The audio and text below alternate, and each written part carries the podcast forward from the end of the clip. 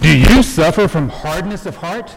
Millions of people do. In fact, HOH is the leading cause of premature spiritual death in the whole wide world. So, if you suffer from HOH, you need to get Confess It All. Confess It All is made of all natural ingredients, including pulverized pride, raw humility, and pure pharmaceutical grade gratitude. Now, then, if you've got the symptoms of hardness of heart, you could have dull eyes, dull ears, and dim eyes. You could have darkened understanding. You could have diminished compassion. You could even have frequent trips to do evil. But if you take Confess It All, you can have all types of wonderful new symptoms. But if you can't afford it, it is available through our external, eternal assistant program.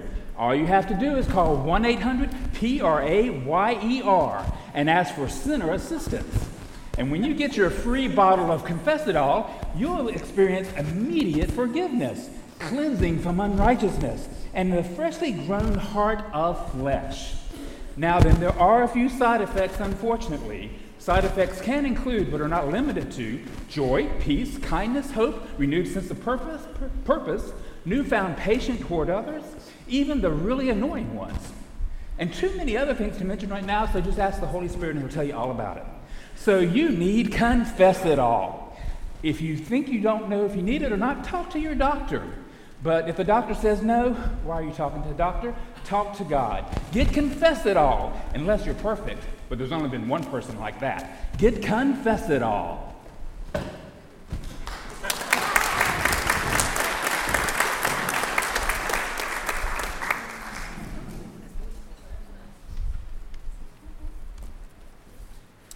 I don't know if I want any of that confess it all or not. What do you think? That looks like some dangerous stuff. Well, turn with me this morning, if you would, to Galatians chapter 6 and James chapter 5, because indeed we are going to talk a little bit about confess it all this morning. We've been looking at some of the one another commands out of the Bible. So already we've looked at love one another, we've looked at uh, be kind to one another, compassionate, forgiving to one another. Last week, we looked at what it means to bear one another's burdens. And so this morning, as we read out of Galatians and out of uh, the book of James, we're going to be looking at this idea of what it means to pray for one another and to confess our sins to one another. Now, we were in Galatians chapter 6 last Sunday, and in verse 2, we were invited to carry each other's burdens. And in this way, we fulfill the law of Christ. So, as we think a little bit about praying for one another and confessing our sins to one another and calling people back into a right relationship with Jesus, it really is a form of bearing one another's burdens. So, this is almost part B of what we talked about last Sunday about bearing one another's burdens. Well, let's go to verse 1 of chapter 6 of Galatians. Brothers, if someone is caught in sin, you who are spiritual should restore him gently. But watch yourself, or you also may be tempted. Then we get to verse 2 about carrying each other's burdens. Verse 3 If anyone thinks that he is something when he is nothing, he deceives himself. Each one should test his own actions, and then he can take pride in himself without comparing himself to someone else.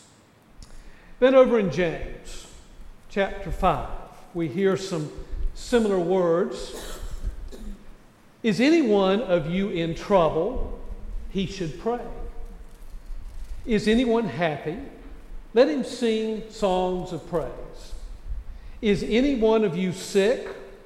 He should call the elders of the church to pray over him and anoint him with oil in the name of the Lord.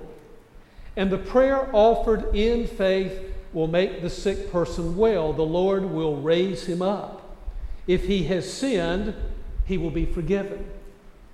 Therefore, confess your sins to each other and pray for each other so that you may be healed. The prayer of a righteous man is powerful and effective. Elijah was a man just like us. He prayed earnestly that it would not rain, and it did not rain on the land for three and a half years. Again, he prayed, and the heavens gave rain, and the earth produced its crop. My brothers, if one of you should wander, wander from the truth and someone should bring him back, remember this whoever turns a sinner from the error of his way will save him from death and cover over a multitude of sins. Sisters and brothers in Christ, this is the word of the Lord, and together let us say, Thanks be to God. Well, it seems like now that we have entered several decades where people often acknowledge their struggles and their sin and their failures in open public forums. It seems like it started years ago on those afternoon talk shows you remember Phil Donahue, Oprah Winfrey, Sally Jessy Raphael, and Geraldo Rivera. And it continues today with Dr. Phil, Ellen DeGeneres, the cast of The View, Wendy Williams, Jerry Springer, just to name a few of some of the morning or afternoon talk shows. It continues on the social media websites. It's in the newspapers and of course, we can't leave out 48 Hours, Dateline NBC, or ABC's 2020. What do we hear on all of those programs?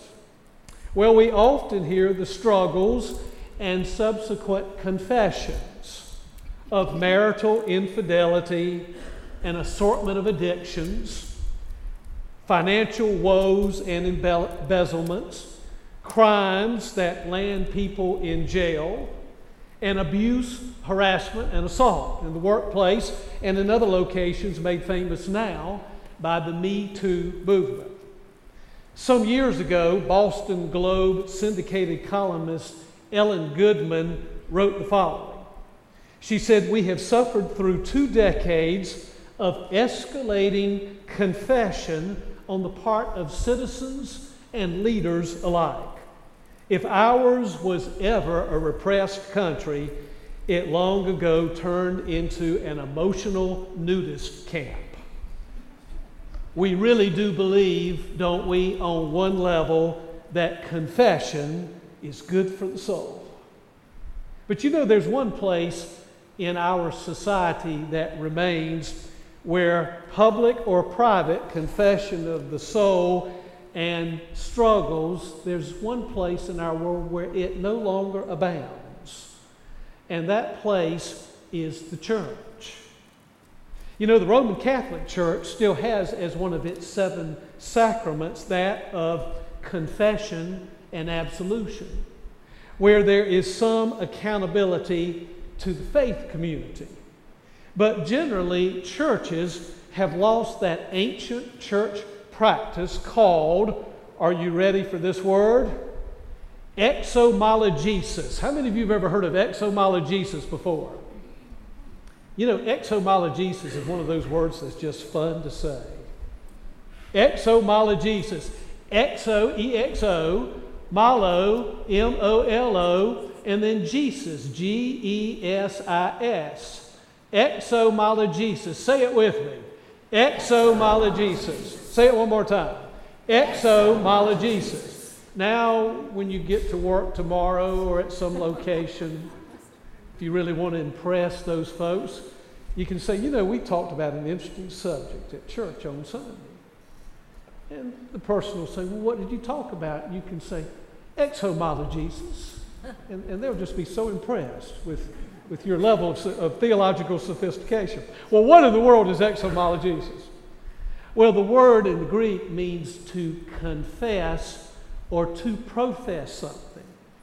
Exomologesis is that ancient church practice of public admission of sin where people are reconciled and restored publicly in the presence of the congregation following private confession of sin. It often was done during the Lenten season to restore wayward members back into the fellowship of the church and into right relationship with Christ. But it's really interesting. You know, many, many of you know I plan my sermons. I go on a retreat in July and I plan my sermons for the following year. So this sermon was planned back in 2017, but it just shows you how God is able to work. Would you believe that a week and a half ago, in the Lifeway publication called Facts and Trends, summer 2018, they did a short article based on a survey they had done on church discipline. I just came across it in the last week and a half. Lifeway Research did a survey of 1,000 senior pastors. And they asked the question how often does your church practice church discipline? By the way, let me just stop and say you know, the word discipline doesn't really mean punishment, it means to teach. So, as parents, when we're disciplining our children, we, we ought to have a focus not on punishment, but on teaching so that we can show a better way. But the question was how many times has your church done church discipline? 55% of a thousand senior pastors said that their church had never, ever practiced church discipline, which means that 45% gave varying responses anywhere from we just practiced it in the last month to we practiced it within the last year to our church practiced it within the last three years to our church practiced it more than three years ago to one segment of that 45% that even said i'm not sure. But just to say the vast majority of churches probably do not practice that ancient church practice called exomologesis, the restoration and the public acknowledgement of sin, and then people brought back into a right relationship with God. Well, we've got to deal with James 5 and Galatians 6, even though it's not happening in our churches. Because James 5 tells us that we are to pray for one another. James chapter 5 says that we are to confess our sins and our struggles to one another. And James chapter 5 says that we are to seek out the wayward person who's gotten off the path of following Jesus. And we are to restore and bring that person back as best we can. Then, Paul writes in Galatians chapter 6, and he gives the process that we follow when someone is overtaken by a sin or by a trespass. The sense of that scripture where it says, Brothers, if someone is caught in a sin, you who are spiritual should restore him gently.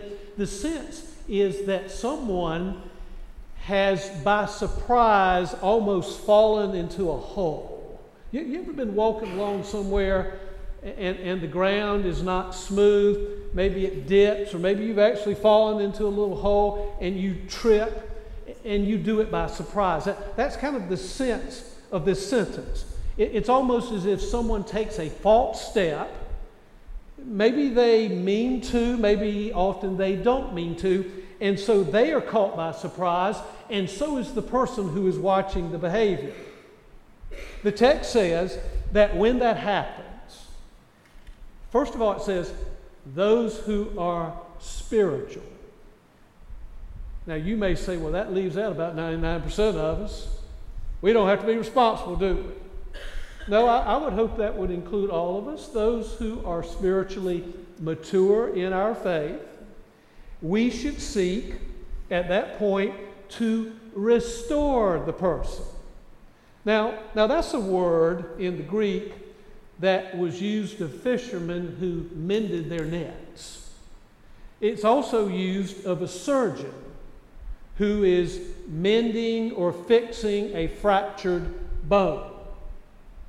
So, those of you who are spiritual, who observe someone who by accident, by surprise, slips into a hole of behavior or language or thinking or attitudes, and they're caught by surprise by that behavior, you are too, we are to restore them. We are to mend the bones. We are to mend the nets. And we do it in a spirit of gentleness. Now, that does take a spiritually mature person to call someone out on some behavior or thinking or attitude or words and seek to restore them with a spirit of gentleness. And Paul goes on in Galatians to say, But watch yourself, or you may be tempted. You see, the, the thought is don't do it with a sense of pride, as if you've got everything put together in your life. Don't be conceited. Don't think that you're perfect. Do it with that sense of gentleness, understanding that someone may have to come to you and straighten you out at some point. That, that's the spirit in which you do it. So, Paul's perspective is that we bind ourselves to each other mutually in this community of faith that we call the church in responsible and accountable types of ways.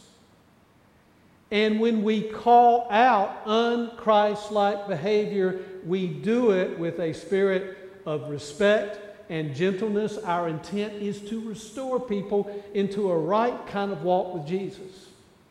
And to borrow Jesus' language out of Matthew 7, we do it in such a way that we're not focusing so much on the splinter in someone else's eye that we ignore the log hanging out of our eyes. We don't do it with the spirit of judgmentalism. Now, our response may be, well, hey, your problems are your problems. It's none of my business if you're struggling with something spiritually. If you've got a thinking problem or an attitude problem or a behavior problem or a language problem, then that's between you and God. It's none of my business. And yet, the instructions of James in James chapter 5 and Paul in Galatians 6, it doesn't seem that it releases us from a mutual accountability to each other, to pray for each other, and to confess our sins with each other and to each other. So, the question becomes what does prayer for each other look like in times like this? What does confession of sin or struggling to each other look like? And what does it look like to attempt to bring someone else back into a right relationship with Jesus? What does all that look like? Well, first of all, let me just say that it does require a level of spiritual maturity, as Paul writes. Second, I think it requires a relationship with someone with whom you have some longevity and a deep measure of trust. In other words, if, if, if, I'm just walking along and I see someone engaging in some Christ-like, unchrist-like behavior, and I don't know the person, I don't know that that's the time for me to step in and try to straighten that person out. But if I have a relationship with someone or they have a relationship with me, and it's based on longevity and trust, then it seems that James's words and Paul's words are an invitation for us mutually to be open to each other such that we can call each other out in respectful and gentle and appropriate ways. So let's think about this scenario. Let, let's say that someone comes to us. We have a relationship with them based on love and trust and respect. And they come to us and they say, You know, I'm really struggling with something. I use profanity a whole lot, and I really don't want to. Or, you know, sometimes I really do treat people rudely and without respect, and I wish I didn't. Or I'm struggling with some moral failure in my life. Or I feel guilty because the last three or four years I know I've willingly knowingly cheated on my 1040 federal taxes.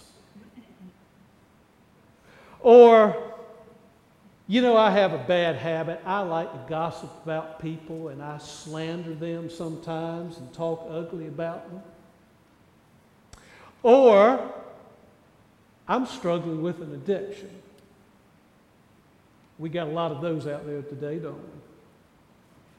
Or, you know, I, I've not been paying attention to my spiritual life lately. My prayers have hit the ceiling and bounced back down. I don't read my Bible much. I don't show up for worship. I'm really struggling in my spiritual life. If someone comes to you based on that type of mutual love and trust and respect, what should your response be? You do exactly what James said in James chapter 5. You say to that person with a spirit of love and gentleness and respect, very much aware that you may have a, a, log hanging out of your eye and you're trying to remove the splinter out of them, out of their eye, you say without condemnation, without judgment, I am going to pray for you and I want to walk by your side to help pull you back into a right relationship with Christ. I think that's what that looks like. Now, what happens if you observe some of these behaviors and no one has invited you to comment on them? What do you do at that point? Okay, once again, you've got a relationship with the person. It's based on longevity. There's a lot of love and trust there. And you, you watch the rude behavior, you hear the profanity. You see the judgmental attitudes. You, you see the effects of the addictive behavior. You, you notice that they're not paying attention to their spiritual life and they're not engaging in those practices that cultivate a close relationship with Christ. What, what do you do at that point? You go to them in a spirit of gentleness and love and you say, hey, I just want to invite you to think about what you are saying or what you were doing or thinking or your attitude. I just want you to think about whether, whether you think it reflects the Spirit of Jesus. That, that's a very gentle, loving way of coming alongside your brother or your sister in Christ and invite, you're, you're bringing them back. You're restoring them. You're mending the net. You're, fra- you're setting the fractured bone as best you know how. And you're owning to them, hey, I struggle with stuff too. Uh, you're struggling with this. Guess what I'm struggling with? You're sharing your burdens with each other. I think that's what the Christian community needs more of. We, we need to be more accountable to each other and naming our struggles and naming our sin and asking for prayer and confessing that we need God ultimately to be our healer. Now, that's one way some of that looks. Let me tell you another way that I think some of this prayer for other people, praying for one another, confessing our sins to one another looks like. Jay Wolf is the pastor of the First Baptist Church in Montgomery, Alabama. Somehow I've been on their newsletter mailing list for years and years and years, and I always look forward to what he has to say in his pastor's column. And in July of this year, he wrote a column about how someone had attempted unsuccessfully, thankfully, to hack into one of his financial accounts. Someone had attempted to hack into one of his financial accounts. It necessitated a change in username and and passwords.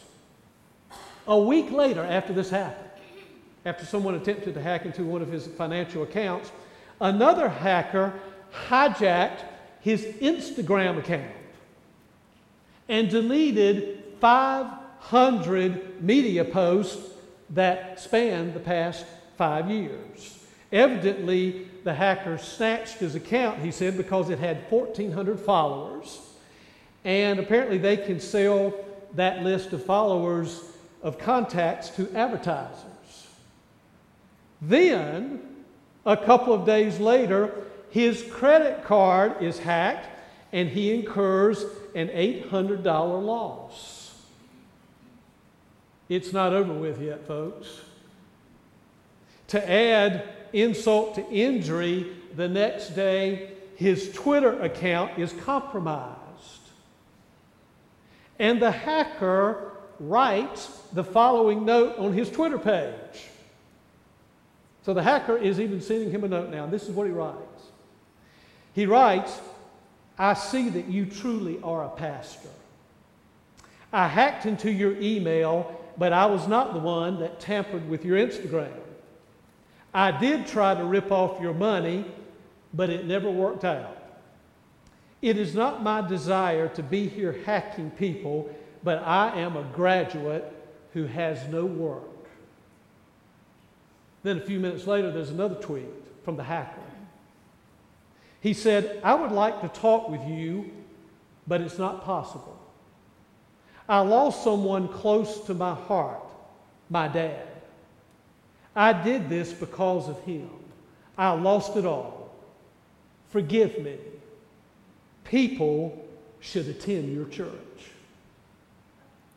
Jay Wolf writes back, My hacker friend, you are forgiven. Please follow Jesus because he will lead you to do good things that will help and not hurt people. You have some special computer skills, so use them to share Christ's love and light. Your future brother in Christ, Jay Wolf. And the hacker responds, Thank you, sir. Please pray for me. Now, you know, that story is a beautiful illustration, I think, of people praying for other people, of attempting to find them once again or initially as a follower of Jesus. It's a wonderful story of confession of sin and of asking for help beyond ourselves. And notice in this story and in the other two examples that I gave you that none of it is about assembling some type of church tribunal or council where we seek publicly to embarrass, harass, or insult people. It's done privately. And it's done redemptively to call people back into a relationship with Jesus, and it's based on mutual prayer and mutual confession. The late Mother Teresa, who founded the Missionaries of Charity in Calcutta, India in 1950, she described at one time what she considered her life's purpose to be. And this is what she wrote. She said, God has called me to be a little pencil. You ever thought about yourself being a pencil? That's quite an image, isn't it? God has called me to be a little pencil writing his love story on the hearts of his children. I think that's what prayer for others is all about. That's what confessing our sin to one another is all about. That's what pulling people back into a relationship with Jesus should look like. Not being a knife that stabs or slices or wounds someone else, but being a pencil being God's pencil, writing His love story on the hearts of His children. Let's pray together.